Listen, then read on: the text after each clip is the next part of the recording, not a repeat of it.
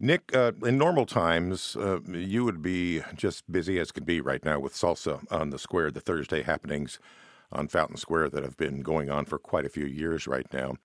That, of course, has been put on hold. How close were you? Did you have all summer of 2020 mapped out?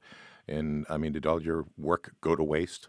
No, the work did not go to waste. We're definitely ready as far as the series being programmed. But, yeah, we were very, very close. We were just waiting to kind of figure out what was happening in general, like everybody else, and when we were allowed to do something. But we were ready to go. It was year number 13 for us, season number 13. But, yeah, my job was done. My job of programming Square was ready to go, and everybody was excited and ready to make it happen if we could make it happen. So is Fountain Square a ghost town these days, or anything going on? There are some things that are starting to kind of bubble up a little bit down there. There is some offerings in the evenings around 5 to 8. There is some light music and some special things happening on the square, which includes Thursdays to come down and kind of check out some Latin music, little duos, and things like that are happening down there. Try to kind of keep the spirit alive down there. Well, with all the acts that you have booked over the 13 years for Salsa on the Square, I know you have been close with a lot of these folks. I bet you miss them, don't you? I do. I mean, Salsa on the Square is definitely, I've said this many times in the show, but it is a big family in lots of ways. And I mean, not just with my fellow musicians and friends, but also just the fans that come out. And it is a strange feeling to not have that. I think that in some ways, like our bodies remember and our minds remember chapters or like periods of time in a year. And, for all those years, for 13 years, we're kind of programmed in some way to at least expect Salsa on the Square happening and expect to be seeing these people that are very close to you during that time. And, yeah, it's been challenging for sure. And I've been trying to keep in touch with a lot of the musicians and things and just try to keep that friendship open and there. And, everyone, of course, is understandably disappointed, but also understanding of the situation. But, yeah, I mean, it's definitely a loss, and I miss everybody a lot. But, we'll be coming back as soon as we can come back. We'll be back, and the family will be back together again. And the extended family, too, I would imagine. The crowds had grown and grown and grown over the years. I bet you miss those smiling faces, too. I do. I mean, it really does. It feels like a family down there, and you're so used to seeing these people and also the kids growing up and kind of seeing what they're up to. And I know that the fans are always eager, and all these people have kind of become all of our friends. And, yeah, it's we definitely miss them for sure. We're catching up with Nick Radina, and Nick has been programming the music for Salsa on the Square for these more than a decade, 13 years or so. And if you know Nick, you know he's a multi-instrumentalist, especially with stringed instruments, and he plays an instrument out of Puerto Rico, a native of Puerto Rico called the cuatro. Tell us about that and what you've been doing with it. So Puerto Rican cuatro. So it's a 10-string instrument. It's 5 doubles. It kind of looks like a mandolin, kind of, but it's a folkloric instrument to Puerto Rico. I've been playing it for many, many years, back to the days of playing with Failando Desnudo here in the city. And it's always kind of been really close to my heart. And I've always brought it with me on the road, even if I wasn't playing music. It's always with me. I've taken it all over the place.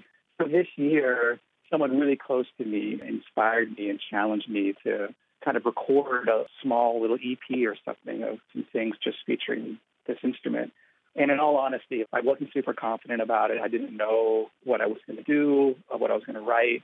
And deadline after deadline was set, and I kept missing it, and I just wasn't inspired. And kind of the last straw was, I had one more deadline to hit, and I didn't hit it.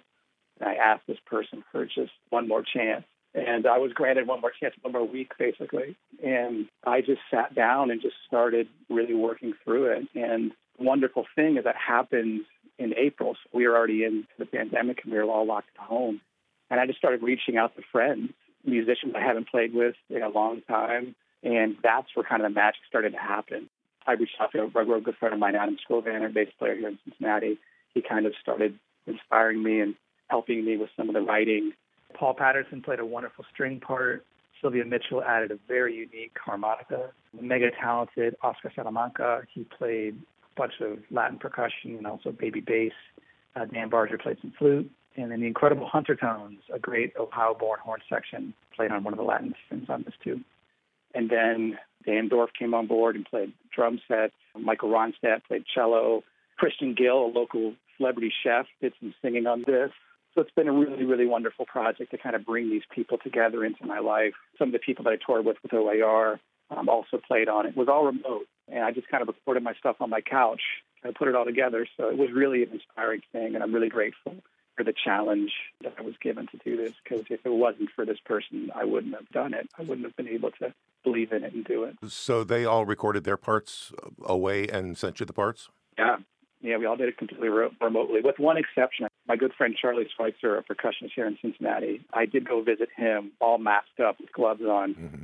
He was painting a barn, and he had to play some timbali parts for it in one of the Latin tunes that they did on the record. And I have some video of it, but I'm basically recording him. We're both in masks, him playing timbales in a barn. But everybody else was remote. Yeah, everybody else just sent it in. And my deadline was super tight, and everyone just kind of stepped up and did what they did. I'm really proud of it. Was that the first time you'd ever done a project like that with all these remote parts? Yeah. I mean, yeah. I've done recordings for people. People have asked me to do parts and send them in, but not in this way. Because the only thing I played on this record was guitar and cuatro, so I did not play other instruments like any percussion or anything like that. I just let that up to people that are more talented than me in my life. So I just sat on my couch and recorded those parts, and everything else was just from everybody else's couches. Interesting. Yeah. Very interesting.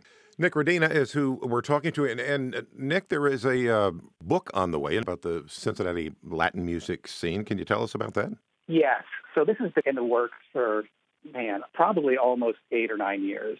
There's a local writer, photographer, musician, poet, Victor Velez. He's been in the city a long time. He's a dear friend of mine and to many. We've played a million gigs together, but he's a super creative guy. And he's actually gone back and researched the Latin music scene. The heritage in Cincinnati goes back 30 years in the city. And he went back and found it all, talked to all these people, and documented this in his book. And he's laid out everything in order. Tons of photos, tons of great history, flyers, and he includes the dancers and stuff that have been coming out forever supporting the scene, even the sound engineers and the staff and logistics and all those things. Over the years, he's just included all that, and it's a really great coffee book kind of thing to go back towards memory lane, but also see how rich the heritage is for Latin music here in Cincinnati, which most people don't really realize. I didn't realize how far it went back, honestly. So seeing this work is really impressive. So it's done. He's just, he hasn't released it yet, but it will be coming out soon. We've been catching up with Nick Radina. Nick, always a great time talking with you, hanging with you, listening to your music. Thanks so much for joining us. And until we can do things in a normal sort of way, I wish you the best of luck. Thank you. Brian, I want to say one thing about around Cincinnati and Lee. Oh, yeah. So I just wanted to say a quick thank you and some gratitude towards Lee Hay, who's been producing this show around Cincinnati for so long, and also you, Brian. Both of your support for me and just what I do and for the scene that I represent and the projects I've been involved with over the years has been tremendous. And around Cincinnati, the show has been so important to the city, and Lee is always pushing to inform people of what's going on, and her work is just—it's been incredible. And I'm sad to see the show go, but I'm so grateful that it happened, and I'm so grateful for both Lee and you, Brian, for all of your help to the city and also to me. Well, Nick, thanks so much. You're welcome. And for Around Cincinnati, I'm Brian O'Neill.